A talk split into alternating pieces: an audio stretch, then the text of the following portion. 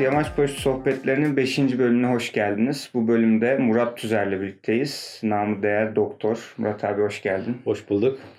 Nasılsın? Teşekkür ederim. Sen nasılsın? İyiyim ben de. Çok sağ ol. Geldiğin için, bu bölüme konuk olduğun şey için. diyeyim. Seve seve. Seni bekliyordu insanlar. Anlatacak çok hikaye var. Ölüdeniz'le ilgili, yamaç paraşütüyle ilgili. Ee, önce neden sana doktor diyoruz? Güzel. reçete yazarım ben. Doktorlar reçete yazar. o yüzden doktor diyorlar. Sanıyorum e, bir yarışmadaydı. Do- e, 2000 e, kaçta 11'de miydi galiba? İşte telsizde birilerinin sıkıntısı oluyor. Kanal değiştiremiyor. Bir şeyler oluyor. Her derdi olan koşuyor. Ya dok şey Murat bilirsin. E, ben telsiz frekansını ayarlıyorum. Yok işte bir elinde başka bir şey olmuş. Bir şey bozulmuş. Veya GPS'te ayarında bir sıkıntı var. Her, herhangi bir derdi olan koşturuyor. Murat abi bilir. Tecrübeli Murat abi bilir. Sonra bizim arkadaşlardan biri Emrah. Dedi ki ya doktor diyelim arkadaş artık her şeyi biliyor. her şeyde reçete yazıyor. Yarışmalarda da işte bir şey verilince, task verilince işte nasıl ne olacak, nereden gideceğiz, nasıl yapacağız. İşte kendi aramızda grubumuza anlatırız ya şöyle yapmamız lazım, böyle uğraşmamız lazım, şuradan yaklaşmamız lazım. Bunları anlatırken de bir doktor lakabı oturdu. Böyle herkes şimdi doktor oraya, doktor buraya. Doktorluk böyle başladı. Yamaç paraşütü nasıl başladı onu konuşalım. Yamaç paraşütü ilk önce serbest atlayışla e, başladık. Aslında hepimiz kurum kökenliyiz. Yani zamanında yamaç paraşütü diye bir şey yoktu Türkiye'de. Ben de 87 yılında e, Türk Hava Kurumu'na girdim. Yamaç paraşütü değildi. İşte serbest atlayışlara başladık. Tabii bu şeydi. E, o da ondan öncesi var. E, e, lise bitince işte harbi okuluna girme hevesi vardı. Onun sınavlarına falan girdim. Başarılı olamadım. Ama işte hep pilot olma isteği hala içinizde duruyor. Gezerken işte ablam görmüş Türk Hava Kurumu'nda işte uçaktan atlayışlar falan var. Ya bunda da uçak var dedi. Buna gidelim. Sen buna git. O kendi kaydolmuş. Ben de kaydoldum. Beraber e, serbest atlayışlara başladık. Lisede miydin o zaman? Lise son sınıftaydım. O zaman başladım. Ondan sonra e, Ankara'da. Ankara'da. Tabii hoşumuza gitti. İşte işin içinde uçak da var. Gençlik. E, peşinde bırakmadık. Atlayışlara devam ettik. Sonra amatör olduk. Amatör. E, serbest pa- paraşütle atlayan amatörüz. Belli bir zaman geçti. Yaklaşık 1000 atlayış mı diyeyim, 1200 mi atlayış. Ondan sonra e, rahat rahat atlayamıyoruz artık. Çünkü belli bir seviyeye gelmişiz. Öğretmenlik seviyesine gelmiş. Hatta o zamanlar ayırdılar. Ya artık karar verin ya böyle serbest kalamazsınız artık. Yani öğretmen seviyesine geldiniz ya öğretmen olun ya da bırakın gibi. Zorluyorlar. Atlayışlara çağırmıyorlar. İki kapı ayırıyorlar sanki böyle. O zaman biz tabii işlemiş, kanımıza işlemiş artık uçmak istiyoruz, atlamak istiyoruz. Biraz frenlediler o zaman Türk Hava Kurumu. Sonra biz de arayış içindeyiz. O zaman da şey, ODTÜ beden eğitimini kazanmıştım. E, Benim gibi bir, birkaç arkadaş daha var. İşte Cem Melekoğlu olsun. E, Ankara'da işte e, Emrah Yılmaz olsun. Çevremizde bizim gibi bir sürü insan arayış içinde. E, ODTÜ'yü kazandık hazırlığı bittikten sonra e, normal birinci bölüme başladığımda o sıkıntılar o zaman başlamıştı. Kendi aramızda konuşurken işte orada bir havacı topluluğu var aslında ama faal bir topluluk değil. İşte ODTÜ'nün. E, Cem'le konuşurken ya biz burada bu işi yapalım. Bu kulübü faal hale getirelim. Başlangıç öyle başladı. Arkası da çora söylüyor gitti. O zamanlar tabii yamaç paraşütü diye bir şey yok. Biz bir dergide bir yerde gördük. Yani bu paraşüt bizim uçtuğumuz paraşütlere çok benziyor ama yakınlar. Yani o ilk jenerasyon paraşütler gerçekten e, serbest paraşütlere çok benziyordu. Çok büyük selliydi. İpleri kalın. Hemen hemen aynı. Yani birinci jenerasyon diyebiliriz. E, hatta Erdal da anlatmıştır o dün e, şey e, Eymir Gölü'nün arkasındaki tepelerden o serbest paraşütlerle biz uçmayı deniyorduk o aralar. Daha sonra bir ikinci el bir malzeme bizim sanıyorum Salih arkadaşın teyzesiydi galiba Avusturya'daydı. O bize bir ikinci el bir paraşüt buldu. Spor aslında öyle başladık. Sonra bu işin olabileceğini anladık. Yani biz kendi çabamızda böyle hiçbir şey kurs murs almadan deneme yanılma yoluyla bu işe başladık. Kaçtı bu? Sanıyorum Hangi doks- yılda? e, 90 veya 91 olması lazım. Hı. 90. Dolayısıyla öyle başladık. Sonra dedik işte kulübe kulübü kurduk. Kurduğumuzda ise 4 kişiyiz. İşte ne yapacağız? Paraşütün P'sini bilmiyoruz tabii. Bir tane ikinci el paraşüt aldık. Daha sonra e, kendimiz herhalde o zaman bir e, heyecan vardı. Biz bu işi yaparız. Bir heyecanı doğdu. Yani bu paraşütü alalım. Önce bir kendimize eğitelim. Nasıl olduğuna bakalım. İşte küçük tepelerden koşturarak uçuyoruz. Yani şöyle olacak, böyle olacak. Deneme yanılma yoluyla gidiyor. Kask yok, arnes, çok basit bir arnes, yedek paraşüt yok. Yani paraşütün P'sindeyiz daha. Malzemeyi nasıl bulmuştunuz? Ee, dediğim gibi işte e, şeyden e, Salih arkadaşın teyzesi e, ikinci el bir Avrupa'dan getirdi bize. Bir tane kendi şeyimizde bir tane aldık. Arkasından da o kulübü sosyal spor şeyin e, ODTÜ'nün sağlık kültür hizmetlerinin bir bölümüne ikna ettik. Onlara da paraşüt almamız gerektiğini söyledik. Kulübü canlandıracağımızı söyledik. Sadece uçaktan atlayış değil, böyle bir sporun olduğunu. O zamanlarda duyum oluyorduk işte şeyden İstanbul'da e, Boğaziçi Havacı Kulübü de bu spora başlamış. Onlar da bir kulüp kurmuşlar. Sanki üniversiteler arasında bir rekabet olmuş gibi oldu. Onlar başlamış biz de başlayalım. Yani onlar yapıyorsa bizim neyimiz eksik biz de yapmamız lazım gibisindeyiz. Ee, daha sonra işte sanıyorum 2-3 tane daha paraşüt alındık kulübe. Önce biz kendimize eğitmeye çalıştık.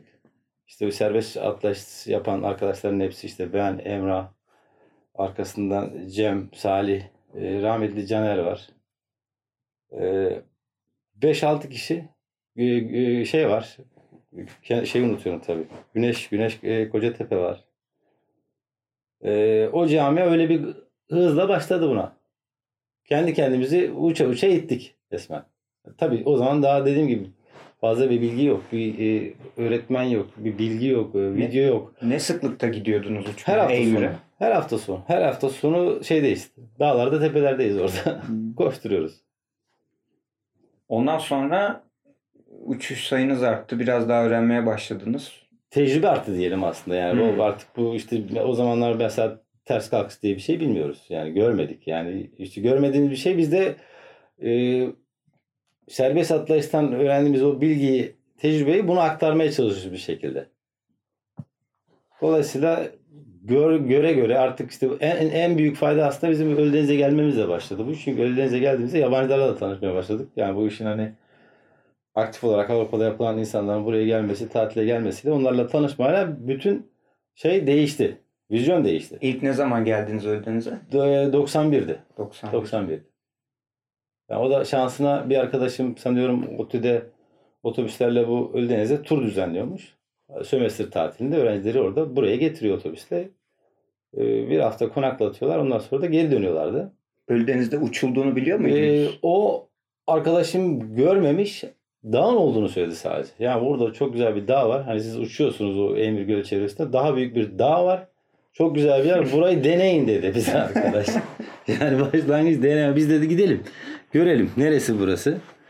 Bu arada tabii arayış içindeyiz. İşte Ankara neresinde uçulur işte dediğim gibi e, çevresinde geziyoruz. Burası olur, şurası olur. Mümkün olduğu kadar yüksek yerler. Gözümüz artık böyle aşağıya görmeye hep yukarılara bakıyor. Buraya çıkılır mı? Burada yol var mı? Yani normal insanlar hep baktığında hani manzaraya bakar. Biz artık nereye bakıyoruz? Aa, bu tepe güzel buradan uçulabilir. Buranın yolu var mı acaba? Farklı bakmaya başlıyoruz artık. Yani görüş değişti. Yani normalde baktığında eskiden manzara diye bakarken kapı artık buradan uçulur mu? Bu tepeye nasıl çıkılır? Hep arayış içindeyiz.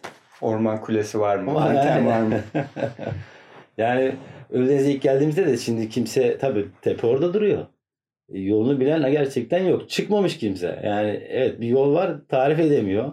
Nasıl çıkılacak ya da kim çıkmış daha önce. Buradaki insanlar da bilmiyor. Çünkü öyle bir şey yok. Biz geldiğimizde uçan görmedik neredeyse o zamanlar. Çünkü bizden önce 89 yılında sanıyorum bir Avusturyalı Stefan diye bir arkadaş uçuyormuş burada. Tandem uçuyormuş. Ee, arkasından biz geldiğimizde onu görmedik. Biz geldiğimiz sene bir, bir yabancı vardı. O da Likya, şey Robinson Club'da eski Likya Tatil Köyü. Orada Otto, Otto diye bir arkadaş var Alman. Bir tek onunla tanıştık. O e, animasyonda çalışıyordu. Hafta sonları izin alıp çıkıyor uçuyordu. O da kendi ülkesinde öğrenmiş. Aynen. Kendi ülkesinde öğrenmiş. Onun çok faydası oldu. İşte 300 metre pistinin bulunması. İşte boş zamanımızda yürüyoruz. İşte pistler de öyle bulundu. Yani buradan uçulur, şuradan uçulur. Hep macera ve arayış içindeyiz. Hava yukarıda kötü. Ne yapacağız? Ama uç- uçmak istiyorsun. Bir yere gitmemiz lazım. Yeni yerler keşfedelim. Hadi bugün şuraya yürüyelim. Çıkıyoruz bakıyoruz işte bir temizliyoruz. Paraşüt kalkacak bir alan oluyor. Havasını kontrol ediyoruz. Serip kalkıp gidiyoruz. Şey sorayım. ilk geldiğinizde uçmuş muydunuz? Ee, uçtuk. Çadırla geldik o sene.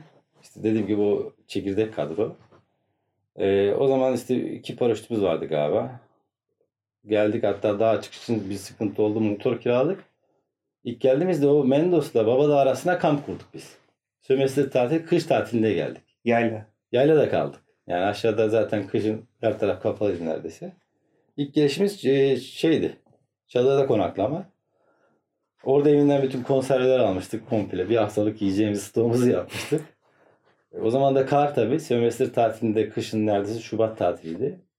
Ee, şeye 1700 pistin olduğu yere kar olduğu gibi kuzeyden yürüyerek çıkıyorduk. Paraşütleri sırtımızda oradan bir enerji de var tabii bizde o zaman. Gençlik enerjisi. Şimdi mümkün değil yürüyemeyiz yani o karda. Bu paraşütleri sırtlanıp oraya çıkmak hakikaten zor. Şimdiki yolla aynı yol mu? Aynı yol biraz daha bozuk tabii. Şimdiki gibi değil. Yani resmen 4x4 çıkacağı şekilde bir yol. Çünkü zaten o yol sırf orman kölesi için açılmış. Yani öyle çok işlek bir yol değil. Gerçekten traktörün çıkacağı bir yoldu eskiden. İlk geldiğimde dediğim gibi biz karda yürüyerek çıktık. Uçuyoruz. Aşağı iniyoruz. Motorla bir arkadaş iniyor. Bizi plajdan alıyor. Geri yukarı çıkıyoruz. Biraz dinleniyoruz. Birkaç kişi daha çıkıyor. Bir enerji oluyor. Günde iki sortiyi öyle atıyoruz yani. Kendi başımıza uçuyoruz. Sonra dedik ki bu iş güzel. Burası harika bir yer. Ee, yaz sömestrinde bu sefer öğrencilerle gelelim. Uçan birkaç kişi daha var eğittiğimiz. Tecrübeli. Siz eğitim vermeye, de Vermeye başladınız. başladık. O, o sene başladık. Öğrencileriyle beraber e, iki otobüs buraya geldik. Yaz tatilinde. Bu sefer e, sanıyorum sene 91'di geldiğimiz sene o sene. O zaman tabii ticari tandem kafası yok bizde. Yalnız çünkü tandem de 90'da görmemişiz. geliyorsunuz. 90'da geliyoruz. Sonra 90 91'de. 91'de. Tandemde düşündük buraya gelince ya burada bu potansiyel var. Tandem de yapalım. Böyle bir şey olabilir. Bir onun bir yerde yine bir dergide bir resmini gördük. Çift kişilik uçuşlar var. Yani hep bir, bir, bir şey bilgi oraya buraya saldırmayla oluyor.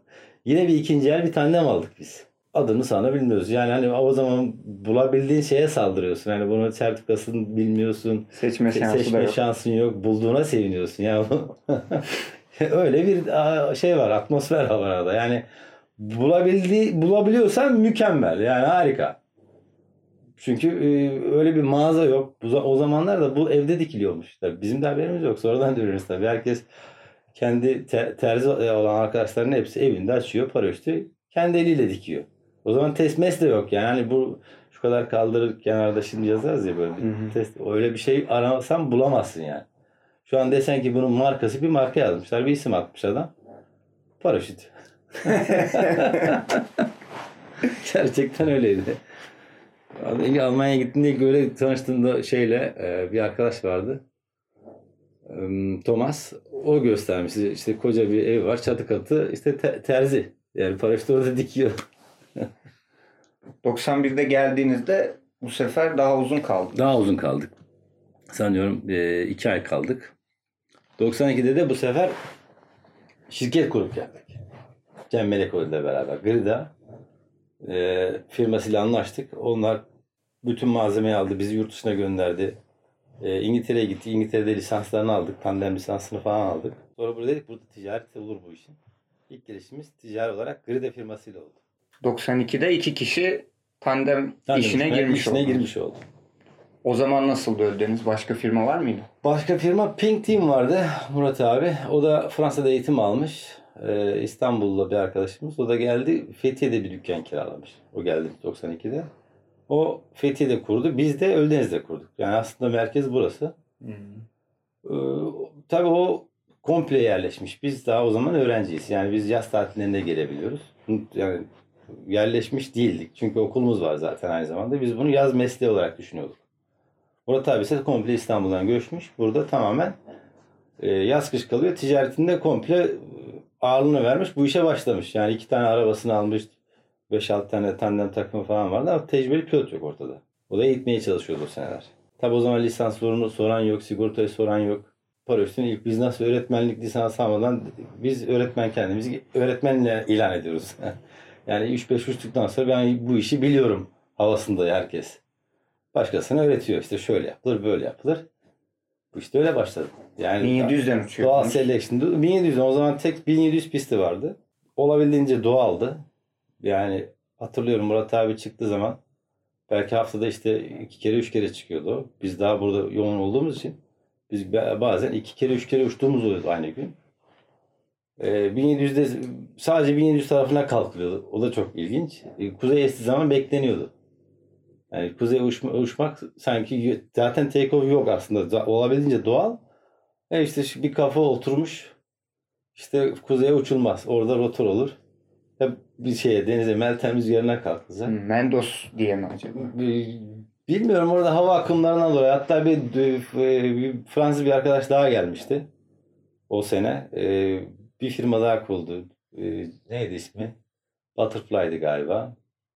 Bir, o, o da iki ay mı üç ay çalıştı. Bir Fransız pilot vardı. O da kuzeye uçmuyordu. Ben dedim ya mümkün değil yani bu rüzgar oradan esiyorsa oradan esiyor. Ben yola seriyordum kalkıyordum. Murat abi bütün gün belki gü- güney esecek diye bekliyordu takım. Yavaş yavaş insanlar alışmaya başladı. Ya buraya da uçulabiliyor. Bu hava akımda da bir sıkıntı yok yani. Ters dese ters de kalkılabiliyor bu taraftan. Dağın öbür tarafından dolaşıp geline gelinebiliyor buraya. Tabi o zaman işte bilgi yok yani. Yani tecrübe yok. Hava akımı meteoroloji bugünkü gibi böyle rahat kaynaklar internet olsun, dergi olsun bir şey olmadığı için yani hep deneme yanılma yoluyla gidilen bir spor halindeydi o zaman. Her şeyi kendi kendinize öğrenin. Aynen yani doğal selection hayatta kalan devam ediyor işe. Hayatta kalmak yeterli. Yeterli. Tabii bizim de serbest paraşütten geldiği için gözümüz kara. Yani korkumuz yok. Yükseklikten korkmuyoruz. Her türlü manevrayı yapabiliyoruz. İşte e, öyle bir zamandı ki o zamanlar sparlatan insan yoktu yani. Hani böyle o tehlikeli bir şey. Biz uçak paraşütünü yapıyoruz. Paraşütü kapatmak çok büyük tehlike. Aman ne olur acaba? Biz kapatıyoruz açıyoruz tabii ki. Yani orada çünkü bir tecrübemiz var. Bu paraşütler kapanabiliyor. Hızlı dönüşler yapabiliyoruz.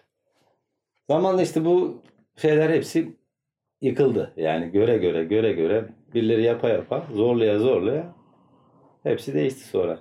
92-93 o dönemdeki ortam nasıldı? İki tane firma vardı. Kaç pilot vardı? Ee, iki firma vardı. Bir işte dediğim gibi bir tane işte o zaman üçüncü firma oldu sonra. Ee, Ha, evet bir, bir üçüncü, firma. bir üçüncü Fransız. firma dediğim gibi o Fransızın firması vardı. Sonra e, o firma ondan sonra devam etmedi. O sene kapandı.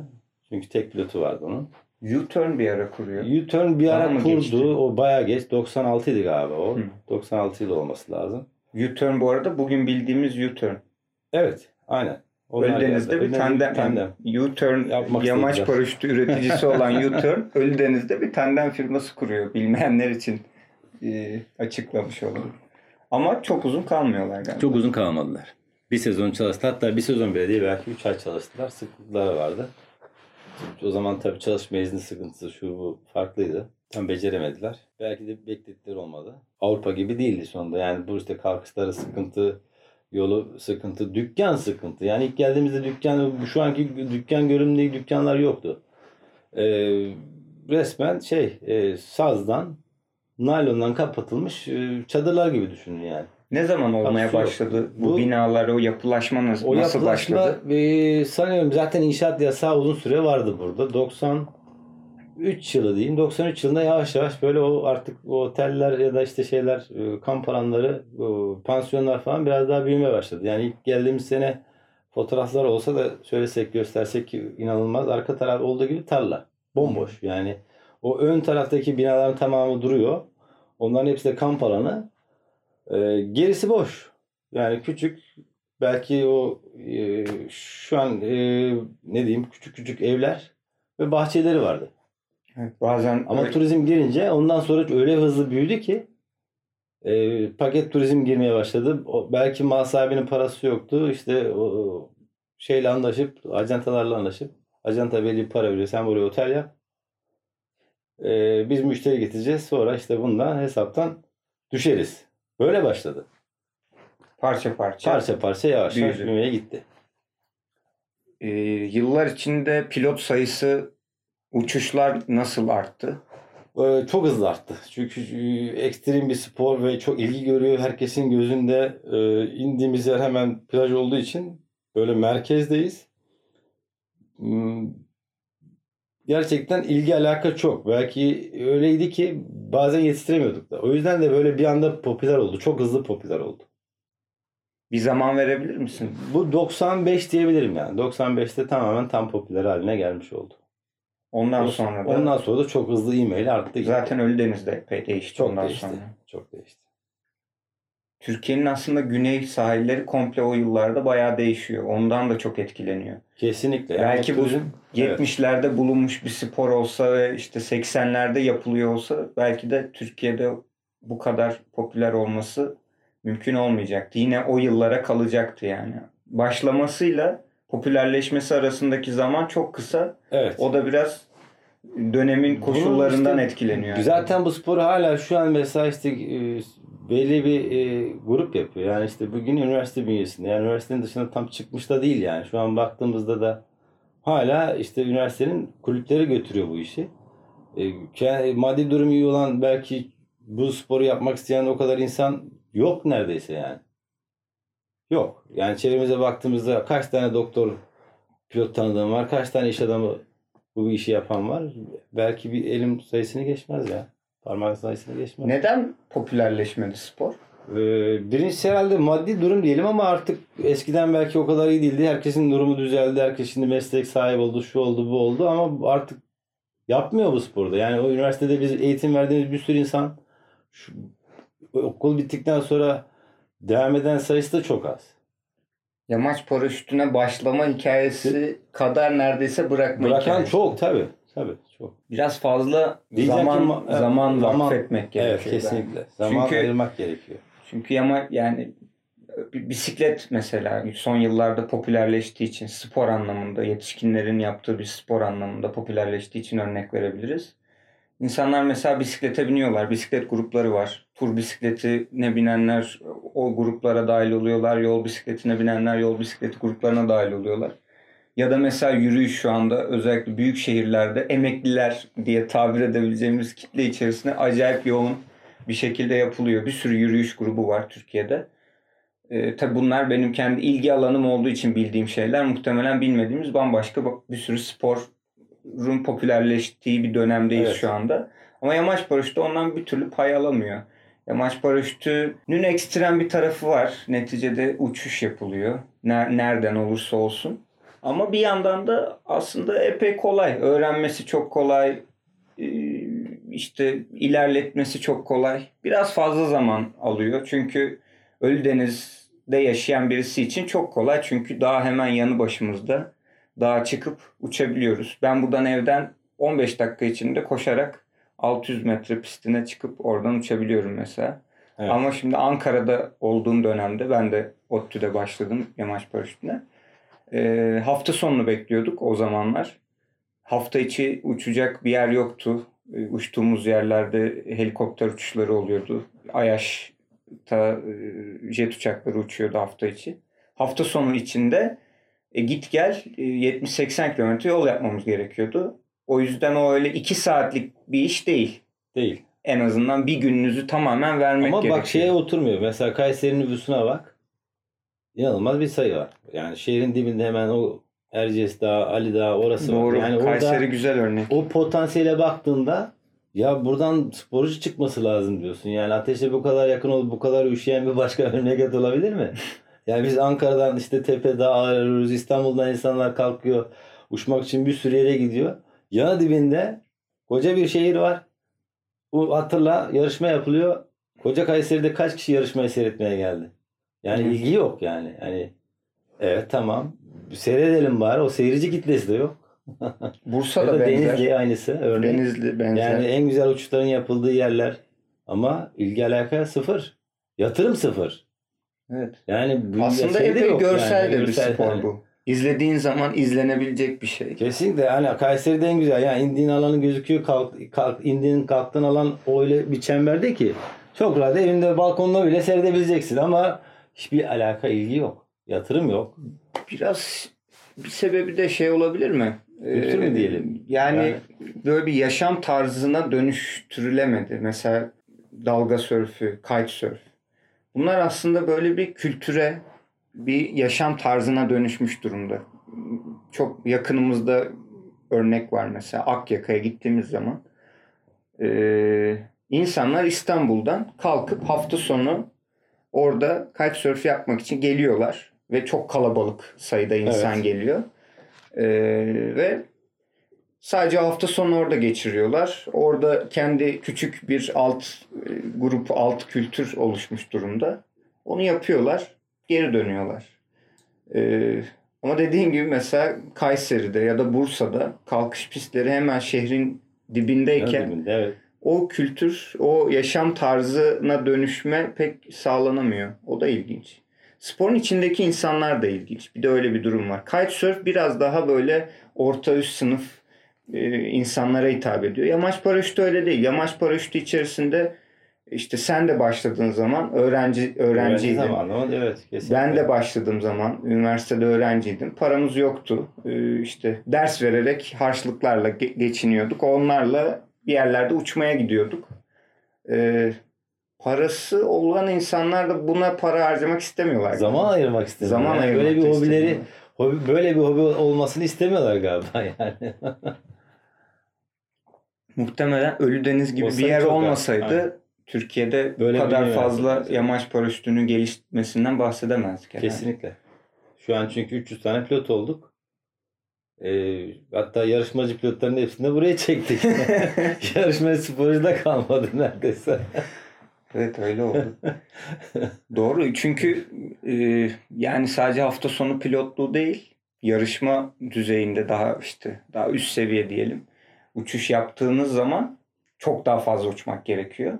Çok daha fazla uçmak için de profesyonel işlerinizi aksatmadan bunu yapmanız mümkün olmuyor. Ölüdeniz o yüzden Kes- kesinlikle.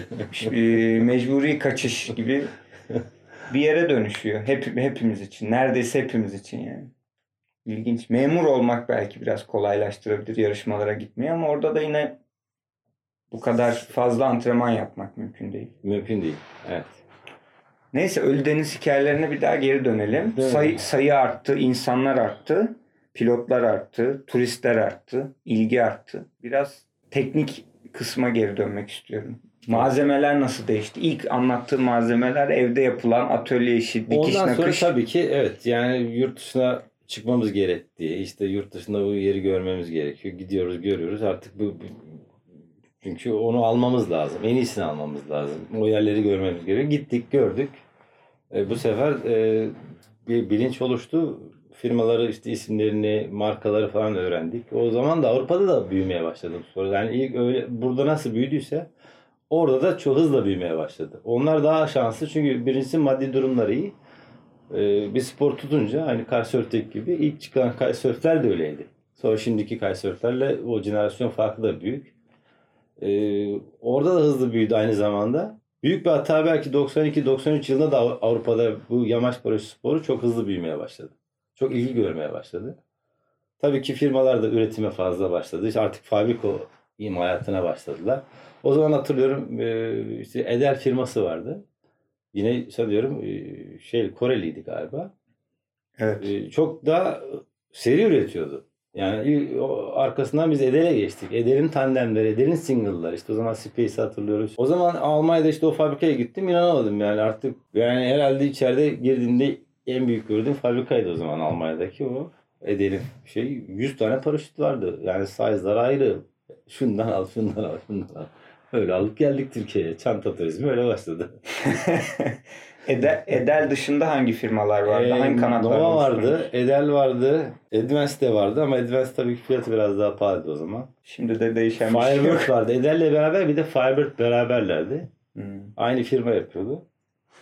O zaman tabii ki bizim ilk aldığımız paraşütlerle alakası yok. Bunlar tabii testli dediğim gibi onaylı paraşütlerdi. Çok daha kolay olmaya başladı. Rahat öğren, e, öğretirken de yani. DHV'nin testleri o zaman O zaman yeni başlamıştı. başlamıştı evet. Doğru. Artık o e, selet harneslerden falan artık biraz daha konforlu harneslere falan geçtik. Onu öğrendik. Apko mesela orada e, yenilik yapmaya başlamıştı. Airbag'li harnesler. Daha hani korunaklı olsun. O dedik olaya bak. Yani ilk, ilk gördüğümüz airbag'li bir şey olduğunda kaza anında onu açıyorsun. Puf diye rahat rahat ineceksin. Ondan sonra birçok sert foamlar falan çıktı. Değişti yani hızlı onlar da değişti yani inanılmaz şekilde. Yedek paraşüt. Yedek paraşüt hep yuvarlak, hep yuvarlak kaldı. Sonradan onlar da belli bir jenerasyon yine arttı. Yedek kullanıldı. paraşütle uçmaya ne zaman başladınız? İlk geldiğinizde öyle İlk geldiğimizde yoktu. Sanıyorum işte o zaman 94-95 senesinde artık komple herkese yedek olmaya başladı. Burada bu spor tabii hızlı gelişince de tandem sektörü de hızlı gelişince bu sefer kurallar olmaya başladı. Çünkü firma sayısı arttı, pilot sayısı arttı. Ee, Kaymakamlık olaya el attı. İşte bu dedi böyle başıboş olmaz. Bu kadar turist uçuyor. Onun bir şey olması lazım. Kanun küre olması lazım. O seneler tabii ki Türk Hava Kurumu yok. Var ama hani bu yamaç paraşütle alakası yok. Yamaç paraşütü bölümü yok. 96'da kuruldu 96'da galiba. kuruldu. O, araya kadar işte o bir boşluk var. E, zamanı kaymakamı da yönergeyle bunu idare etmeye çalıştı. İşte biz anlatıyorduk bunun yedek paraşüt olması gerekiyor, kask olması gerekiyor. E, işte tulum giymesi gerekiyor. Bu saat şöyle uçulacak, böyle uçulacak. Belli bir sayı. Hani bu- bunların hepsini e, tecrübeyi döküyoruz, kağıda döküyoruz. İlk düzenlemeler İlk ne zaman ya- yapıldı? 93'tü galiba, 93'tü. Çok da zaman geçmemiş Geçmedi, aslında. 93'tü. Hızlı başlamış yani. Yönergeler falan yapılmaya başlandı. İşte turizm faaliyeti olduğu çıktı. Sonra tabii ki bu havacılık nasıl e, turizm e, koluna bağlandı. İşte turizm danışmaya bağlandı. Turizm danışma Turizm Bakanlığı ve Yamaç üstüne bir şekilde kağıt üzerinde kontrol etmeye çalışmaya başladı o seneler. Hala da öyle değil mi zaten? Yani şu an işte tamamen bir havacılığa bağlı değiliz. Ya da federasyona tam bağlı değiliz. Yine hala işte dediğimiz gibi uçtuğumuz tandemlerde T2 sertifikası isteniyor. Yine Evet. yönergelerle götürülüyor. Biraz onu merak ediyorum aslında. Yamaç paraşütü aslında bir havacılık faaliyeti olsa da sanki e, deniz kıyılarında yapılan Tür- Türkiye'nin deniz kıyılarında yapılan bir turistik faaliyet gibi işte. Muza binmek, kanoya binmek gibi bir şey olarak öyle, değerlendiriyor. öyle değerlendiriyor şu an. Çünkü bağlanacak yeri yok. Halbuki sivil havacılığa bağlanması lazım. Bunun altyapısı da işte bir türlü oluşturamadık. Federasyon kurulduğu halde tam da oturmuş değil. Evet. Federasyon kuruldu, kapandı, başka federasyona bağlandı, yeniden bir federasyon kuruldu. Ama Ölüdeniz'de Ölüdeniz pilotlarıyla ilgili, Ölüdeniz'deki yamaç paraşütü faaliyetinin tamamıyla ilgili sadece tandem değil. Hiçbir düzenleme yok aslında federasyon tarafından. Geçen seneye kadardı. Geçen sene işte ticaret odasının verdiği bir şeyle bu meslek grubu oldu artık. Yani, yani tandem yamaç paraşütü meslek grubu. Yani o da bir başarı oldu sonunda yani yıllar sonra ama işte dediğim gibi turizme bağlı olarak giden bir şey bu yani. Sen emekli oldun ama yamaç paraşütünden emekli olamadın. Aynen. Normal bir serbest meslek mensubu gibi emekli olmuş oldun. Ve belki biz emekli olurken yamaç paraşütü pilotu olarak emekli olabiliriz. Umarım. Belli olmaz. Olmaz. Kanatlar çok değişti diyoruz. İşte malzemeler çok değişti diyoruz. Teknik çok değişti Çok diyoruz. değişti tabii. Eski malzemelerle ben özellikle çok eskiden kalmış, iyi durumda kalmış malzemeleri gördüğüm zaman hemen onlarla böyle biraz oynamak, yerde çalışmak filan istiyorum. Çünkü e, hissiyat çok farklı geliyor. Kanadı çektiğin zaman kanadın fren hissiyat apayrı, kanadın ilk dolduğu sırada tepeye gelme hissiyatı çok çok farklı. E, bir yandan pistler de çok temiz yerler değil. O zaman güvenlik kısmı nasıl sağlanıyordu? Gözünüz kara, bir yandan da çok uçuluyor, tecrübe artıyor aynı aynı zamanda. Ama mesela o malzemelerle uçmak bugünkü malzemelere de kıyasla konuşabiliriz. Nasıldı? Kolay Mesela- değildi aslında. Yani orada yine evet kolay değildi. Şöyle ki hatırlıyorum mesela P40 P4 değil miydi? P4 diye bir paraşüt vardı. Semih e, sayırıp bir yerden getirmiş, bulmuş paraşütü. O zaman tabii ki bu akro kanadı gibi bir şey. Çok selleri küçük. Paraşütü ilk defa görüyoruz. E, size'ı küçüktü. Onunla ben uçuyordum ama yani şu anki akro gibi çok seri. Çok az bir fren koyduğunda e, dinamik çok hızlı hareketler ediyordu. Bir de trim Hatta ilk kazamı onunla yaptım ben. Yamaç paraşüt kazamı. E, sanıyorum trim sistemi çok ilginçti. Bu teknelerde kullanılan, yelkenlerde kullanılan e, ipi tutuyorsunuz. Bir yere kilitliyorsunuz. Böyle kitleme sistemi var ama çok rahat da çıkabilir. Havada manevra yaparken o zamanki trim sistemleri test olmadığı için çok uzun. Yani bir taraf trimliyken bir taraf boşalınca Paraşüt inanılmaz değişik manevralar. Yani artık hani kafadaki paraşüt senin paraşüt, kontrol ettiğin paraşüt değil. Durmuyor yerinde sanki. Gerçekten de zor bir kanattı. Ee, ben bir hareket yaparken sanırım o trimlerden birisi çıkmış yerinden.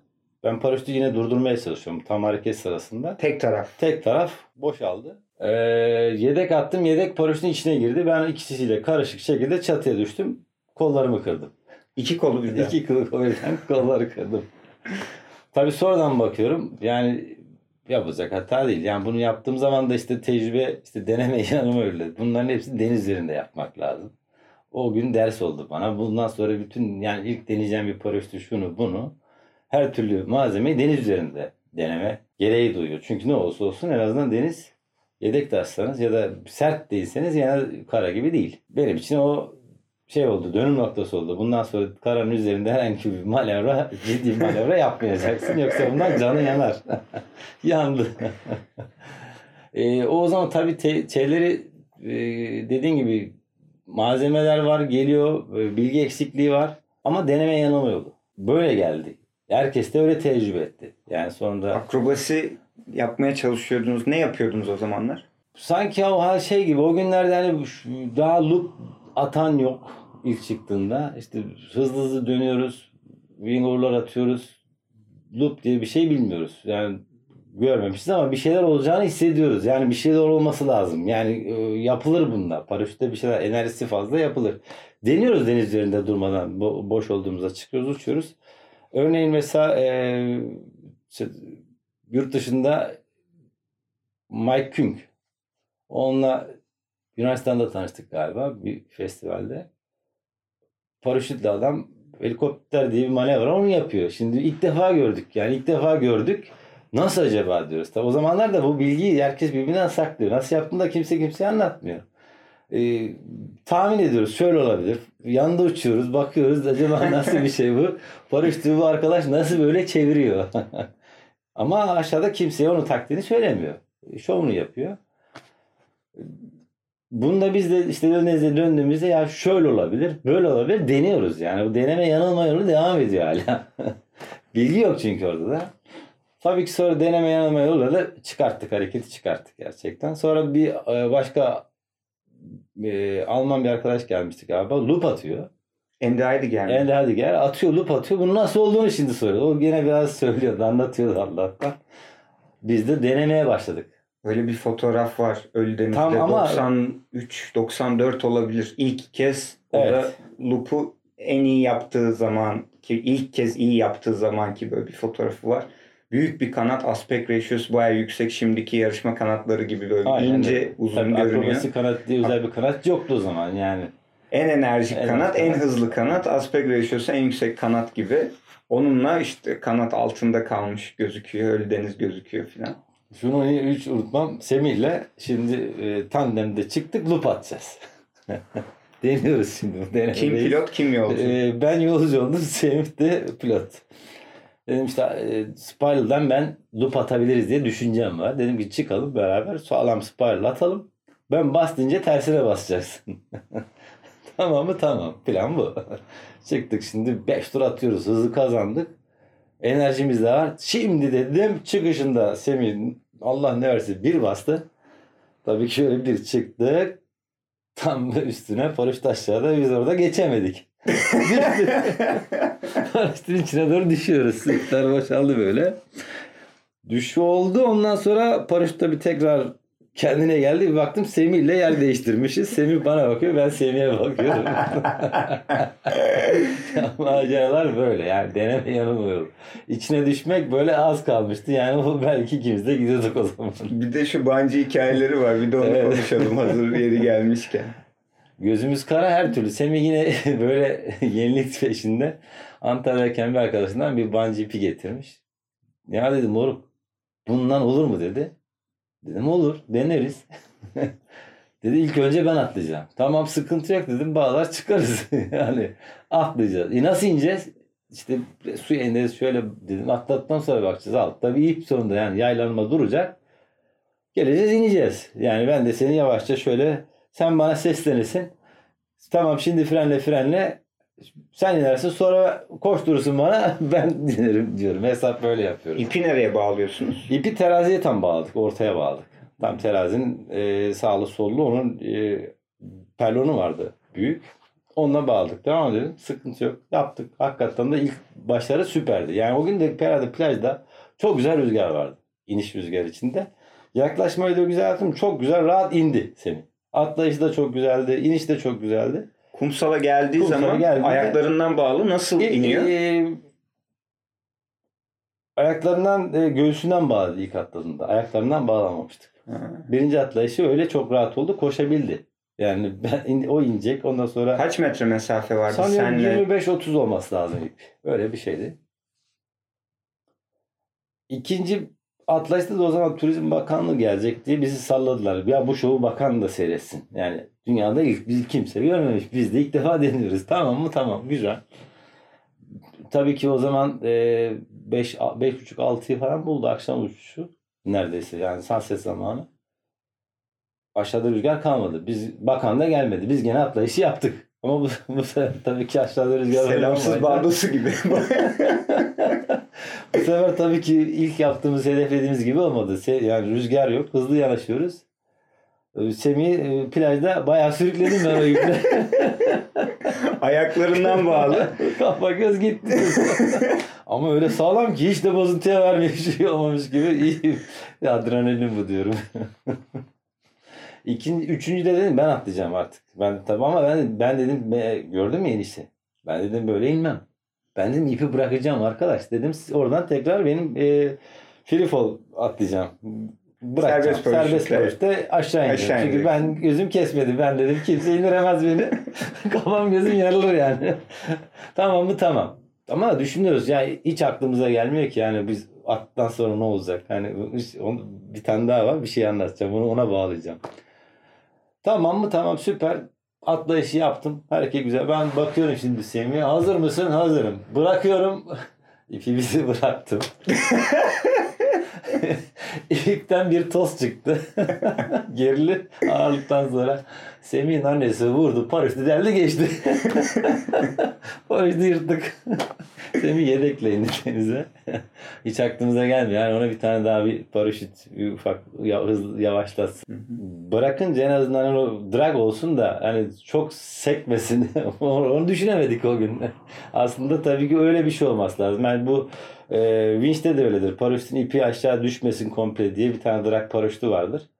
E, Düşüşü sonra yavaşlatır. düşüşü yavaşlatır. Öyle bir şey aklımıza gelmedi. Şimdi olsa öyle bir şey yapmak lazım. Sonra Semih abi yedek paraşütle sen normal serbest paraşütle indiniz kumsala. Ee, şeyde de tandemde de öyle ilk işte free fall atlayacağız. Ee, kimse atlamıyor. Yani ben diyor pilot olmam. Çünkü sen gittikten sonra diyor bu paraşüt ne olacak? Bunun katalonda diyor minimum 120 maksimum 220 kilo diyor. Ben şimdi diyor 60-70 kiloluk bir adamım. Paraşütün kilosu var. İşte bu min- minimumu ta- tartmıyor. Yani sen atladıktan sonra birisi bu paraşütten atladıktan sonra bu paraşüt uçmaz. Havada asılı kalacak. Ama birisini denemesi lazım. Kimseyi bulamadım. Yani ya arkadaş atlayalım şundan paraşütümüz var. Bak hiçbir şey olmayacak. Sen atla o da atlamıyor. Kimse atlamıyor. O kazadan sonra kolum alçılı. Bir kolum eee, dedim ki can sıkıntısı ya çıkalım atlayalım. O zaman da Andy Hediger diye bir İngiliz arkadaş gelmiş. O da skydivingciymiş. Ya ben de atarım seni. Sıkıntı yok. Sen atlamak istedikten sonra hiçbir sıkıntı olmaz. İlk atlayışta öyle yaptık. Kolum alçılı. Tandemden free fall öyle. Herkes de gördükten sonra şey Andy Show mu? Andy Show. Andy Show. Andy Show. Pardon. Sonra işte görerek oldu bu iş öyle. Demek ki bir şey olmuyormuş. Yani atlayınca paraşüt yine uçabiliyor. Yani 60 kiloluk adam da uçurabilir bunu. Ee, o dönem bir de gece uçuşları falan da yapıyorsunuz. Tabii. e, kurallar yoktu. Yani bugünkü kuralların çoğu olmadığı için de serbestiz. Her dolunayda yukarı çıkıyoruz.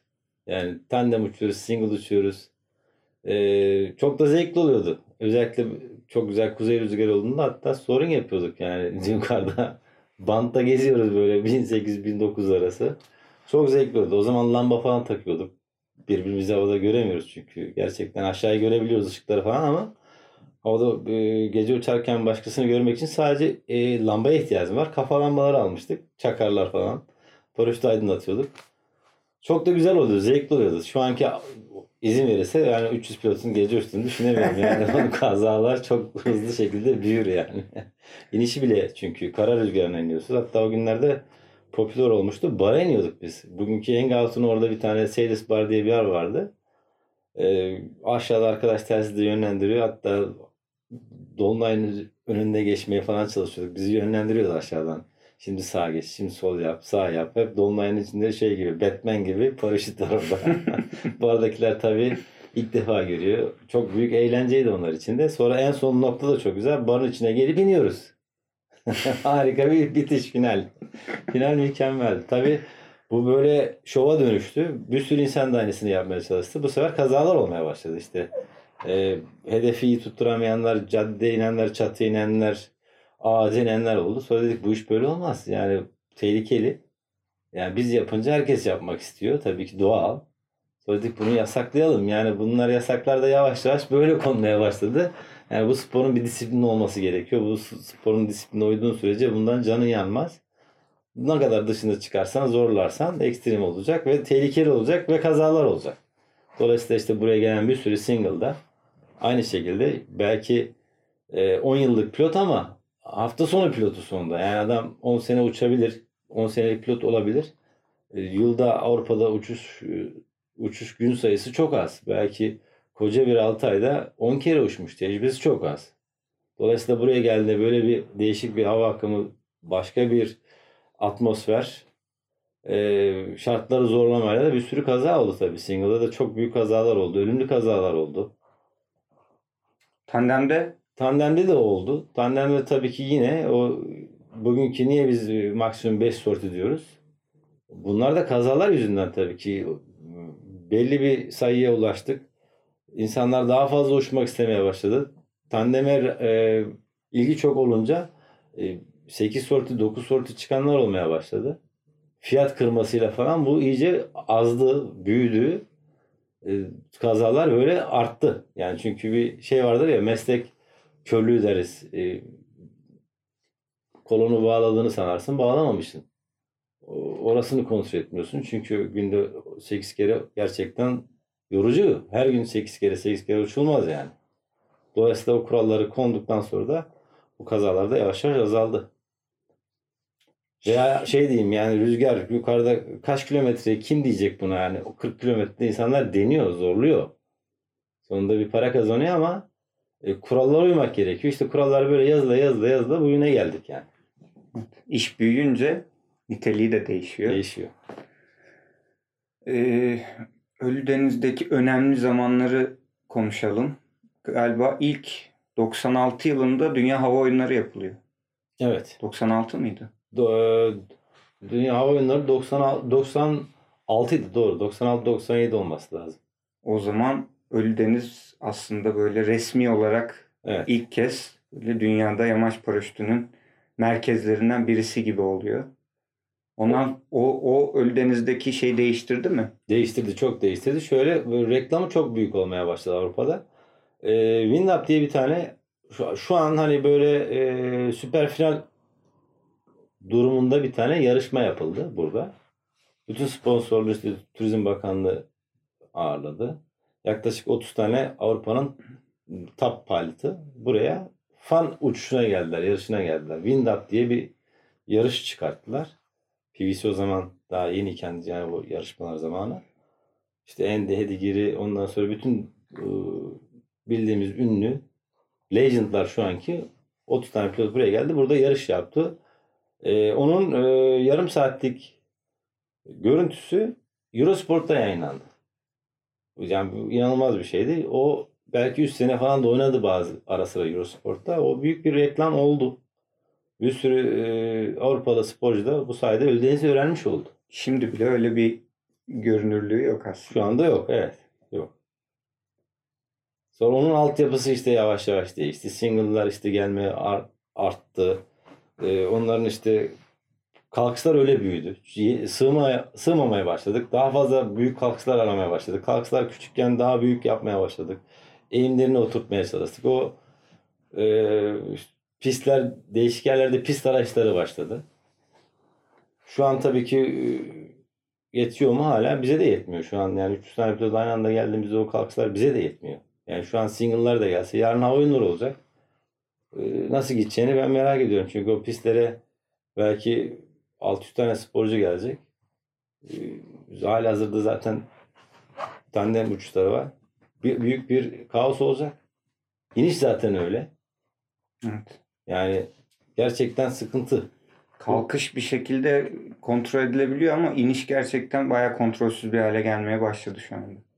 Çünkü e, yani Ölüdeniz'de uçan pilotlar yine o tecrübeye sahipler ama başka bir yerden Ölüdeniz gibi uçuşun bu kadar fazla yapıldığı bir yere ve iniş alanının çok sınırlı olduğu bir yere gelen pilotlar aslında o kadar pilot, o kadar kanat havada yan yanayken nasıl davranılması gerektiğini, nasıl yaklaşılması gerektiğini pek bilmiyorlar. Hele bir de iniş rüzgarı e, azsa ya da işte bizim lagün rüzgarı diyoruz ya genelde. Evet. E, genelde Değişik Likya açısına ge- doğru iniyoruz. Büyük sıkıntı yaratıyor. E, kuzeybatıya doğru Bir yandan da yani zaman- burada tatile gelen normal turistler var. Bunlar da zarar görüyor bu işten. Yani sadece hani pilot pilot değil de e, vatandaş sahile gelmiş güneşleniyor ve de yolda yürüyor. Kafasına paraşüt inebiliyor. yani, O da çok ilginç. Yani- İniş yaptığımız yer şimdi şöyle başlayayım aslında. Ee, bu yaklaşık 40 kilometre böyle saat hızla uçan bir alet. İniş yaklaşmasında palyeyle, iyi de bir palyeyle belki bu 20 kilometre daha da hızlanıyor. Bilmiyorum hiç ölçmedim ama ee, yani diyelim ki 60 kilometre hızla gelen bir şey var ve çarpabilir. çarpabilir. Çarptığında büyük hasar verecektir. Yani o hızla çarpan bir araba ne yapıyorsa aynısını yapar. Ki oluyor bu kazalar da oluyor. Dolayısıyla yani bu e, günden güne daha da zorlaşıyor. Yani daha da tehlike artıyor. Aslında Orada nasıl bir düzenleme yapılabilir? e, plajın ölü bölgeleri var. Yani belki o bölgelerin çoğunu işte boş alanlar var. Onları yönlendirmek gerekiyor. Yani o alanları iniş alanı olarak e, bu e, sporculara yönlendirmek gerekiyor. Yani bu tandemlerden ayırmak gerekiyor kesinlikle. Yani bu jandarmanın önündeki o boş Tiger'ın olduğu yer şu anki çok geniş. İnsanlar da rahat rahat yürümüyordu. Zaten plajın boş alanı gerçekten veya sahilin sol tarafı, dağ tarafı diyelim. Oralar daha da geniş. Aslında oralara yönlendirilse veya resmi pist olarak açılmış olsa bu uçan e, sporcular için belki kaza riskini çok daha azaltacaktır. Evet. Yarışma dedik az önce. Biraz da o, o tarafa dönmek istiyorum. Ee, yarışma uçmaya ne zaman başladınız? Yarışma uçmaya e, 96 idi. E, İlk işte Dünya Oyunları'nda yarıştık. E, 90 onun bir testi oldu bir sene önce. Orada yarıştık. Sonra ondan sonra yarıştık. Yarışmada ilk yarış oydu. Tabii o zamanlar e, şey e, GPS falan kullanmıyoruz. Yani eski yarışlar da çok ilginçti. E, TAS'larda fotoğraf çekiyoruz. Yani birinci görev işte oraya varıyoruz. Orada diyelim ki bir fabrika var. Fabrikanın e, belli bir açıdan fotoğrafı çekilecek. Elimizde fotoğraf makinesi lastikli böyle oraya geliyoruz. Havadan fotoğrafını çekiyoruz. Tamam bu görev tamam diyoruz. Öbür göreve gidiyoruz. Oranın fotoğrafını çekiyoruz. E, gole varabiliyorsak gole iniyoruz. İnemiyorsak da daha önce başka indikten sonra da bu sefer indiğin yeri ispat edip işte fotoğraflarla sağa çek, solu çek, sana yakın bir yerleri çek. E, toparlanıp geri gittiğimizde de haritada indiğimiz yeri e, iğneyle işaretliyoruz. Şimdi tabii ki yani e, GPS kadar net olmuyor. Yani birisi geliyor ha ben bunu geçtim diyor 100 metre derken 500 metre ileri okunu saplamış. Bir geliyorsun yarım saat sonra bakmışım senden sonra gelenler seni geçmiş. Sen oku değiştiriyorsun. Devamlı böyle bir oynama var şeylerde, oklarda. Jüriye yani o hakemiyetine helal olsun. Bütün boyunca o filmleri tap ediyor akşam. Bütün onlara bakıyor, itirazlara bakıyor. Onlarla resimlerle böyle bakıp ha doğru bu doğru yere inmiş. Öyle ispatlıyorlar. Sonra GPS çıktı her şeyden kurtuldu. Yani büyük bir eziyetti o zamanlar yani. Türkiye'de yarışmalar nasıldı? Yani sadece Türklerin olduğu... Türklerin olduğu yarışlarda çok başarılı bir yarış değildi. Yani neredeyse böyle sanki şey diyeyim havada kalma yarışı gibiydi. Yani bu öbür bizim PVC'nin yaptığı yarışlar gibi hemen hemen aynısı aynı kalitede değildi tabii. Yani o taslar öyle e, çıkmıyordu. Yani o zamanlar değil ki 20 kilometre 30 kilometre yarışlar. Gerçek anlamda ne zaman PVC'ye geçtik o zaman yarışı öğrendik. Ha o daha değişikmiş. Bizim uçtuğumuz stilden farklıymış. Ee, gördükçe işte tecrübe edindik. Öğrendik. Sonra 2000 en son tabii denizde bir yarışa katıldım. Sonra yarışmayı bıraktım. Zaten işler güçler de artmıştı bu zaman. Ee, Tekrar tandem işinde bayağı bir bütün enerjimi ona verdim. Ta ki 2009 yılına kadar. O zaman da bir benim bir arkadaşım var Sem. Ee, o beni geri yarışlara geri döndürdü. Bir ara bir kaza yaptı. Ben ona işte yardım ettim, kurtardım. O da ona karşılık bana komple bir yarış paraşütü hediye etti. Ya dedi, senin yarışlara dönmen lazım arkadaş dedi. Ya ısrarla bana bir tane cin bumerang yediydi galiba. komple set hediye etti. Öyle yarışlara geri döndüm ben. Türkiye'deki değişiklik nasıl oldu? Biraz da onu konuşalım. Yani ilk başta anlattığın zaten ekipman olarak da her şey çok farklı. Çok farklıydı evet. Uçtuğunuz malzemeler, uçtuğunuz kanatlar aslında ilk başlarda uçulanlar yarışma kanadı denilebilecek kanatlar neredeyse yok. İşte biraz daha hızlı olan kanatlar, biraz daha fazla süzülen kanatlar var ama şu an anladığımız gibi yarışmalar için ayrı ekipman, e, yarışma dışı ayrı ekipman gibi bir şey yok.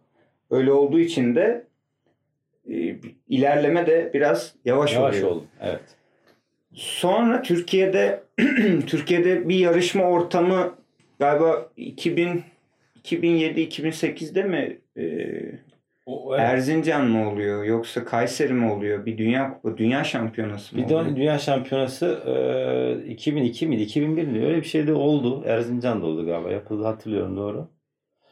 E, ama tam hızını aldığı zaman belki bu gene 2006-2007'de sonra tam hızlanmaya başladı tabii ki. Doğru.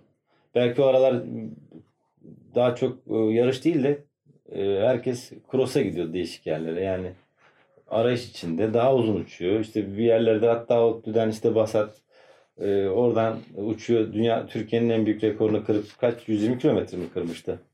Böyle İlk, olunca ilk galiba e, şey Egemen'le Selçuk vardı. Egemen Bilge ile Deniz Selçuk Erkek. İlk onlar bir belki uzun onlar da gaz vermiş oldu insanların çoğuna. Yani bunu işte daha uzağa uçulabiliyor. Daha bundan mümkün. Bizim ülkede de bu e, belki 300 kilometre 400 kilometre uçmak mümkün. Herkeste bir heyecan var. Ben yapacağım heyecanıyla öyle başladı bu işlerde. evet. Sonra yarışma uçan pilotlar aslında o, o kitle biraz daha büyüdü. Büyüdü. Şimdi nasıl görüyorsun? Şu Şu, an andaki seviyeyi Sanki nasıl tekrar görüyorsun? durgunluğa geçmiş gibi. Belki de işte bu tam altyapısı oturmamış. Yani aslında bir yarışıyoruz ediyoruz ama bizi de eğiten hani bir teknik e, antrenör yok sonunda. Yani yarışma da gerçekten ayrı bir şey. Yani evet yarışıyoruz, iyi uçuyoruz ama bizim de eksiğimiz var. Yani yıllardır uçtuğumuz halde bir eksik kısım hep var. Yani bir yarışma taktiği uçmaktan farklı. Gerçekten de öyle. Yani e, yarış evet çok iyi uçabilirsin ama yarışma bambaşka bir şey gerçekten. Yani o onun dalı, onun oyunları, kuralları bambaşka. Evet. Bir oyun aslında. Evet. O oyunu da e, oynamayı öğrenmek gerekiyor. Yani iyi uçan birisi de bu oyunu ben daha iyi bilip de çıktığında o da, o da yetmiyor. Yani diyelim ki işte ben yıllardır uçuyorum. Ee, Bir takım alıp yetiştirsem ben de eksiğim. Yani bir gerçekten bir üst antrenörün gere- göre gerekiyor bu işte yani başarı elde etmek için. Stiller var bir de aslında. O da ilginç. Uçarken farklı pilotlardan farklı şeyler öğrenmek mümkün. O da biraz paylaşım yani hem gördükçe oluyor hem de paylaştıkça oluyor. Mesela senin de bir stilin var. Ben sen hangi kanatla uçuyorsan uç. e, yarışma ortamında seni uzaktan çok rahat bir şekilde tanıyabilirim. Mesela e, çok daha e, geniş dönüşler yaparak, çok daha fazla tarayarak yani bir termiğin içine termiğe gir işte e, termiği merkezle ondan sonra yatıra yatıra dön filan. Ben senin öyle döndüğünü pek görmüyorum. Daha böyle geniş dönüşler, koru içerisinde gezerek, kaldırıcılar arasında gezerek dönüşler. Onun dışında özellikle havanın zayıf olduğu zamanlarda, havada kalmanın zor olduğu zamanlarda böyle grubun en üstünde, grupla aranızda 150-200 metre farkla böyle grubu izleyerek biraz önden gidenlerin ne yapacağını şey Tartarak. yaparak, tartarak. O yüzden e, öyle, öyle yani o tür uçuş yapmak da aslında zor bir şey. Yani sürekli grubu yukarıdan kontrol etmek, domine etmek de bayağı zor. Sen onu nasıl yapıyorsun? Aslında acele etmiyorum. Çünkü normalde benim görüşümde yarış aslında benim için son 20 kilometre başlıyor. Yani o 20 kilometreye gelene kadar sakin davranıyorum. o dediğin o bütün hepsi böyle sinir almış şekilde rahat rahat rahat rahat uçuyorum. Çünkü acele edecek bir şey yok. Şimdi öyle bir şey ki biz ilk gerçekten yarışmada ilk 20 yarışıyor hep. Diyelim ki tamam ben çok hızlı uçtum. Gidiyorum. Kimseye de bakmıyorum etmiyorum. Kendi kafama göre bastırıp gidiyorum. Verilen görev en önce ben gideceğim. İyi ama yarış öyle değil işte. Yani kuralı var. Yani ben o gün kendim ilk gitmiş olsam şansına sistem beni şansına oraya gittin gösteriyor ve en kötü puan alıyorum yine yani. Dolayısıyla bir gün sonrasında diyelim ki gole de varmadım. Kimse gole varmadı. Ama belli grup belli bir seviyeye geçtikten sonra orada belki 900 puan alacağım. İşte sistem yarışmanın kuralları da farklı. O yüzden yarışmada mümkün olduğu kadar o bir grup var. O grubu belli bir çıtanın üzerine götürmek gerekiyor. Taşıma diyoruz biz buna. Taşıyacağız. Taşıyacağız Taşımalı ki iyi puan alalım. Hem bu da kurs gibi olmuş oluyor. Şimdi böyle herkese bir anda böyle uçtuk, kalktık gittik. Kimse kimseyi görmüyor. Şimdi onun da faydası. Biz, bizim tarafta diğer yarışmalardan farkı bu işte. Yani birilerini e, iyi puan alabilmek için taşımak zorunda kalıyoruz. Dışarıda yarışlarda böyle bir şey yok. Öyle bir his duymuyoruz. Yani orada gerçekten men to men birinci grubu bırakmayacağız diye yarışıyoruz. Burada ise tam tersi o grubu belli tecrübesiz grubu bir yere götürelim. Biz de beraber gelsinler ondan sonra ayrılabiliriz mantığıyla yarışıyoruz resmen. Var mı böyle aklına gelen ilginç yarışma anısı, yarışmada yaşanan ilginç bir gün, eğlenceli ya da kötü bilmiyorum. Aklına ne geliyorsa. Yarışmalar Ya da özellikle aklında kalan bir yarışma, bir yarışma taskı. Bir tasta mesela e, normalde çok sinirlenen bir insan değilim. Bir tanesinde hakikaten herhalde süper finaldi. Deniz'deki o anda. E, 2010 mu? 2010'dakindeydi galiba. O kadar kötü bir yere düştük ki artık yani bir ya- yarışıyoruz ama artık küçük bir termik belki orada 30-40 kişiyiz. Artık kanat kanada diyeceğiz. İçerilerden kora girmeye çalışanlar var. Artık ayağımızı kaldırıyoruz. ıı, Çarpmasın. Ya dedim ne yapıyoruz biz ya?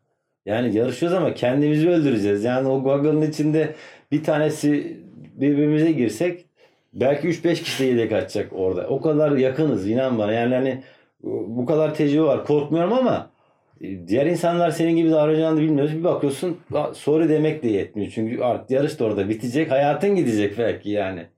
Dedim ya bu, bu da saçma ya. Bırak ya.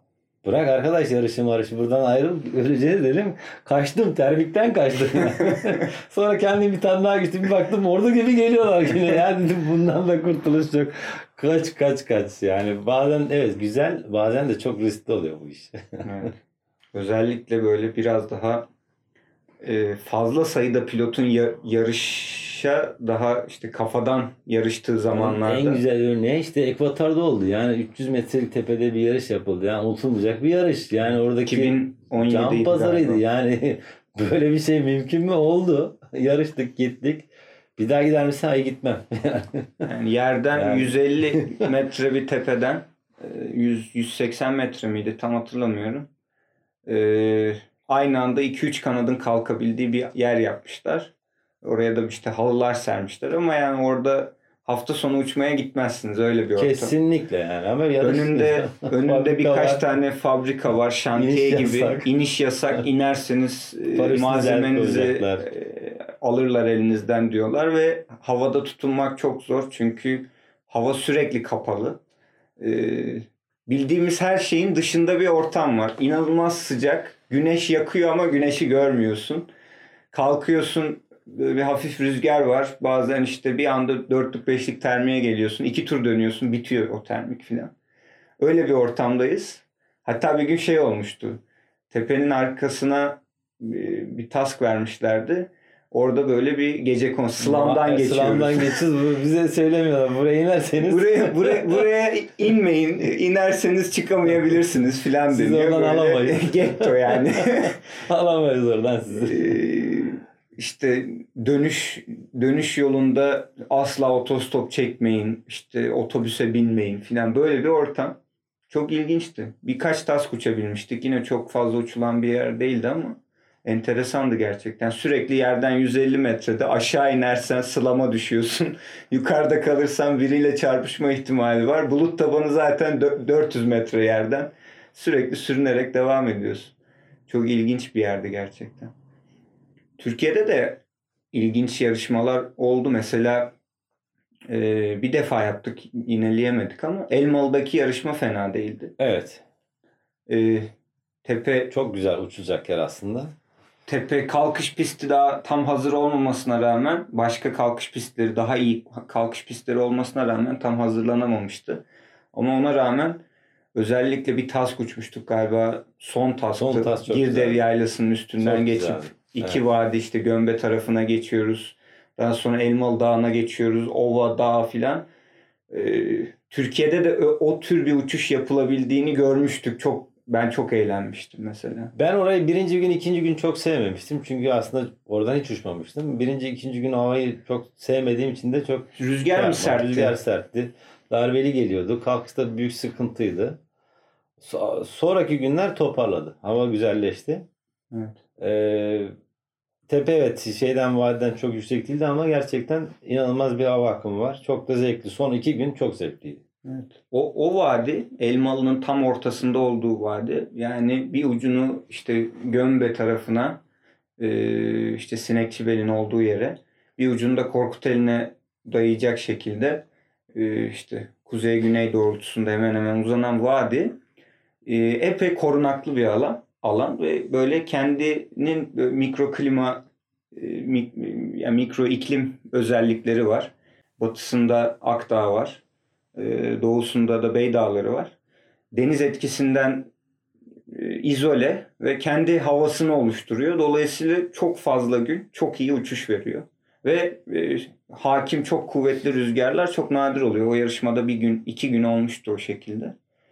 Ee, oradan uçtuğumuz zaman evet yani Türkiye'de de artık farklı tasklar yani farklı tasklar dediğim aslında genelde uçtuğumuz şey Kayseri tipi yarışmalar öyle oluyordu ya Denizli Evet. de benzer. Tek Kalk, yön, Tek, yön aslında Aslında bir tür oluyor. cross gibi Evet. Ee, işte çapraz uçarak zigzaklar çizerek gole gittiğin tasklar. Enteresan oluyordu gerçekten. Ee, şimdi çok yarışma uçmuyorsun. Var mı tekrar yarışmaya dönme niyeti? Şu an yok. Yani aslında free uçmayı düşünüyorum şimdi bol bol. Yarışmayı pek şu an istemiyorum. Keyif mi almıyorsun? E, keyif e, keyif alıyorum aslında ama şimdi demin dediğim gibi yani aslında sporu seviyoruz. E, yarışmadan da cross yaparak da aynı şey, keyfi almak mümkün daha az risk almış olacağız. Yani yarışmak da bir yere kadar. Evet. E, yarışmaların belki de e, beni ters tepen hep Avrupa'da olması. E, gidiyoruz yarışmaya. Fransa'da oldu mesela atıyorum. E, bir hafta uçacağız. Her gün kötü hava. Yani bütün gün bekliyorsun. iki uçuş yapıp geliyorsun. Aslında e, Avrupa'nın tamamı böyle. Bir de yarışlara baktığında hani oradaki yarışlar genelde havaların hep kötü olduğu zamanlar. İşte önümüzdeki seneye de baktım mesela dün. E, yine Avrupa. Dolayısıyla hani e, kısır bir döngü.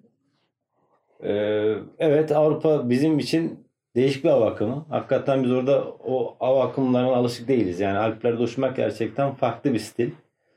Ee, mesela Brezilya stiline çok daha yakınız biz. Bizim hava akımına çok yakın. Orada uçmak daha zevkli, daha e, büyük termikler. Ama Avrupa bilmiyorum o kadar fazla tecrübem yok ama gördüğüm kadarıyla orada çok başarılı olacağımı sanmıyorum ben. Evet Alplerde çok Yani Dolomitis gibi değil sonunda. Yani Evet. o Fransa'daki uçuşlar olsun veya Sırbistan'daki uçuşlar olsun o çok sıkıntılı yerler. Evet. Sırbistan'da hmm, en son Dünya Kupası'nda e, bir yer işte Niş'te bir, bir kalkış pisti var. rotora kalkıyorsun sürekli. Rüzgar yalayıp geçiyor. Çoğunlukla arkadan geliyor. Öne döndüğü anda kalkıyorsun ama rotor yani. Ro- yani hakim rüzgar o yönden gelmiyor. Kural tanımıyoruz. Ve kanat serecek, kanat serecek yani bir kanatlık yer var. Aynı anda bir kanat kalkabilir. Kalkıp yaklaşık 500 metre açılıp e, sola dönüp, güneye dönüp rüzgara öyle gitmen lazım. E, öteki tarafta, rüzgarın tam karşıladığı tarafta da bir şey yok. Kalkış pisti yok. O yüzden hep rotordan kalkıp 500 metre açılıp o sürede işte kapanacak filan onu düşünmeyeceksin. Biraz da hızlı gitmen lazım. Fren almayacaksın. Speedli gideceksin filan. Şimdi böyle durumlar var. Bir yandan da Türkiye'de uçtuğumuz yerler var. Yani e, Türkiye biraz e, şey görülüyor aslında. Yani hor görülüyor. Hor kullanıyoruz denebilir. Çok fazla güzel uçuş yerimiz var. Evet. Çok fazla. Yani bu yamaç paraşütü için bu kadar ideal yer dünyada Yok belki bence. yok. Yok. Kesinlikle yok. Şimdi biraz Ölüdeniz'den konuştuk. Ölüdeniz'in geçmişinden konuştuk. Yarışmalardan bahsettik. Ölüdeniz'le ilgili hikayelerden bahsettik. Bir de Ölüdeniz'in bugünkü durumundan kısaca bahsettik. Ee, şimdi Ölüdeniz'de bir teleferik yapılıyor. Ee, daha önce de bu tür girişimler olmuştu ama bu sefer e, büyük oranda yapıldı. İlginç bir şekilde devam ediyor proje. Hmm, Herhalde önümüzdeki sene bitecek ama onu da bilmiyoruz. Ee, ilk yapılan pistler çok enteresandı. Çok işte sert bir eğim vardı. 45 derece falan gibi. Ayakta durmak mümkün değildi. Sonra işte birazcık pistler düzeltildi. Ee, 1700 pistinde bir gölümüz, balıklı gölümüz var mesela şu anda. Ee, pek de size, bize yani pilotlara ve özellikle Ölüdeniz'i Ölüdeniz yapan işte tecrübeli sizin gibi pilotlara e, işte şirket sahiplerine sorulmadan bir şeyler yapılıyor. Daha önce Cengiz İnşaat mevzuları var. Onu da Erdal abi geldiğinde biraz kısaca konuşmuştuk. E, şu anki durumu da değerlendirerek sence nasıl bir yere dönüşecek Ölüdeniz yakın bir tarihte? Yani popülasyon çok arttı. Yani sayı arttı. Ee, bu yapılan pistler de aslında bize sorulmadan yapılıyor. Bunun acısını belki ileride hep beraber çekeceğiz. Ee, en azından yani bu sonunda spor ne kadar da ticari olsa spor bunun da bir can güvenli olacak. İşte biz bu yapan arkadaşlara, bu firmaya söylüyoruz. Yani bunun artısını eksisini söylüyoruz. Ama dinlemiyorlar tabii ki. Yani gene kendi bildikleri şekilde yapıyorlar. Ee, Evet teleferik belki gezi amaçlı çıkanlar için çok ideal ama bizim için ben baktığımda çok ideal gözükmüyor. Şöyle ki işte Ölüdeniz'den hareket edemiyoruz. Yine minibüsle bir yere kadar gideceğiz. Oradan bineceğiz. Ee, bu bağlamda aslında biz bunu kullanmayacağız. Ne zaman kullanacağız? Belki potansiyel az olduğunda işte arabada iki kişi olunca hani arabayı çalıştırmayalım da öyle kullanalım. Belki bu bağlamda e, en çok kullanılacak pistlerden bir tanesi de 1200 olacak. Şu an 1200 pist de yeterli değil. E, diyelim ki yukarıda hava kötü. E, bütün pilotların hepsi oradan uçmaya geldiğinde gerçekten bir arbede orası yani. Ve pistin tamamı hani kalkış anlamında değil. Durma anlamında alt taraflar kaya. Bütün e, a- a- molos taşlar, şunlar bunlar var. Yani Geçen oradan- kış epey çok kaza, kaza, oldu. oldu. Çok en belki geçen kış 11-12 tane oldu. Yakın arkadaşlarımız da kaza yaptı orada. O kadar uyarmamıza rağmen yani bunun ön tarafının böyle olmaması gerektiğini söylüyoruz. Daha bugün yeni daha 1700'ün ön tarafını başka bir siz değişik bir eğim vermeye ya da kum, toprak koyuyorlar. Yani o 1200 pistin önü de öyle olması gerekiyor. Pistin daha geniş olması gerekiyor. Teleferik direğinden uzak olması gerekiyor. Ama Evet, Olmuyor. Yüksek, Yani yüksek gerilim hattımız var mesela şu Orada an. yüksek Her, gerilim- her o- kalktıktan sonra muamma- ilk termiği döndüğümüz yerde Bunlar sıkıntı. sayı artıyor. Hacim de biraz büyüyor. Bunlar olurken tabii rant büyüyor. Onun içine dahil olmak isteyen çok fazla aktör var. İşte Çok. bunun geçmemiz TURSAP'tan tut, kaymakamlık, ticaret odası, e, onların açtığı ihalelerle işte şu anda Kırtur firması var. E, Bunlar devam ediyor.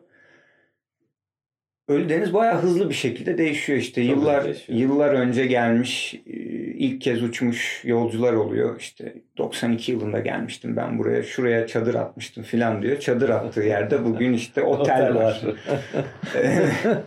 işte şuradan kalkmıştık diyor. 1700'ü gösteriyor ama diyor burası böyle değildi filan. 1700'de şu anda işte parke taş, beton, kafe. Ben bu sporun altyapısı tam daha oturmuş değil. Yani dört dörtlük değil. Yani ne kadar da bu kadar rant olsa da daha şunun hani bak eğitim pisti yok. Aslında yerimiz var. Ne eğitim pisti var ne başka alternatif piste sınırlı. Daha bugün ya 2 sene 3 sene öncesine kadar 1200 pisti açıldı olmasına rağmen. Aslında e, potansiyel olarak bir sürü kalkış yapacağımız yer var.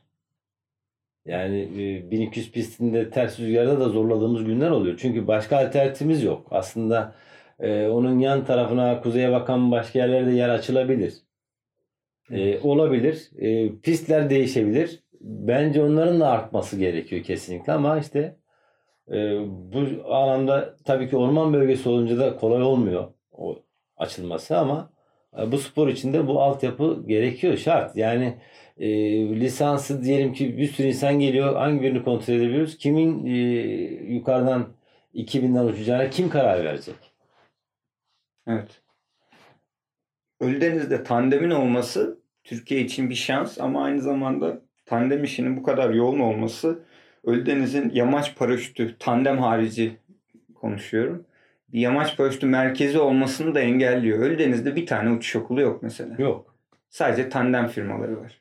Ama Ölüdeniz gibi bir yerde e, işte şu anki koşullarda bile 300, 600, 900, 1200, 1700, 1800, 1900 metrelerde pistler var.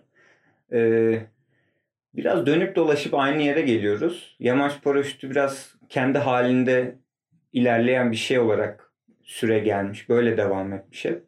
Ama bazı şeylerin az önce sen söyledin oradan aklıma geldi. Bazı şeylerin gerçekten sistematik bir şekilde yazılıp çizilmesi gerekiyor. Yani iyi bir pistin ne olduğunu tanımlı olması lazım. Evet. İyi bir eğitim pistinin ne olduğunu tanımlı olması lazım.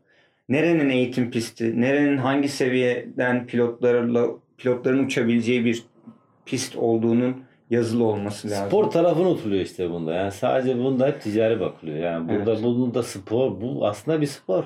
Tamam bir bizim bizim bizim kesim bundan bir para pisti olan, ama oyun sahası olan bir bir spor. spor sonunda yani sonunda bunun sporcusu da geldiğinde bunu aynı keseye koymamak gerekiyor. İşte bunu işte dediğim gibi işte bir okul gelebilir.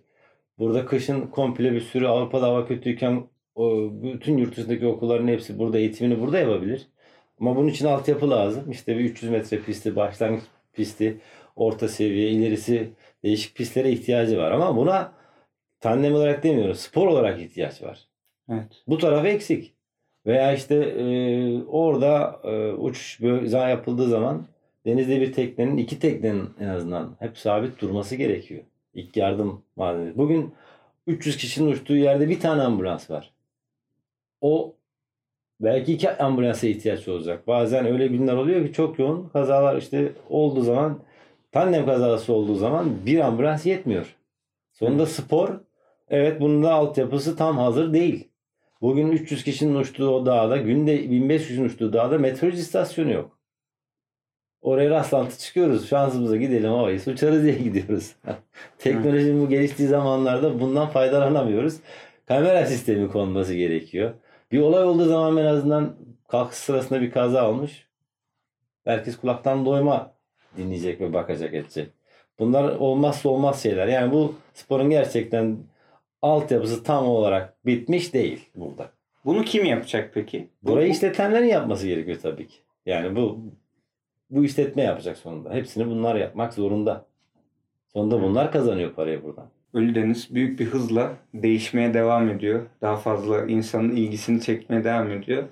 Bakalım önümüzdeki yıllarda nasıl bir şeye dönüşecek.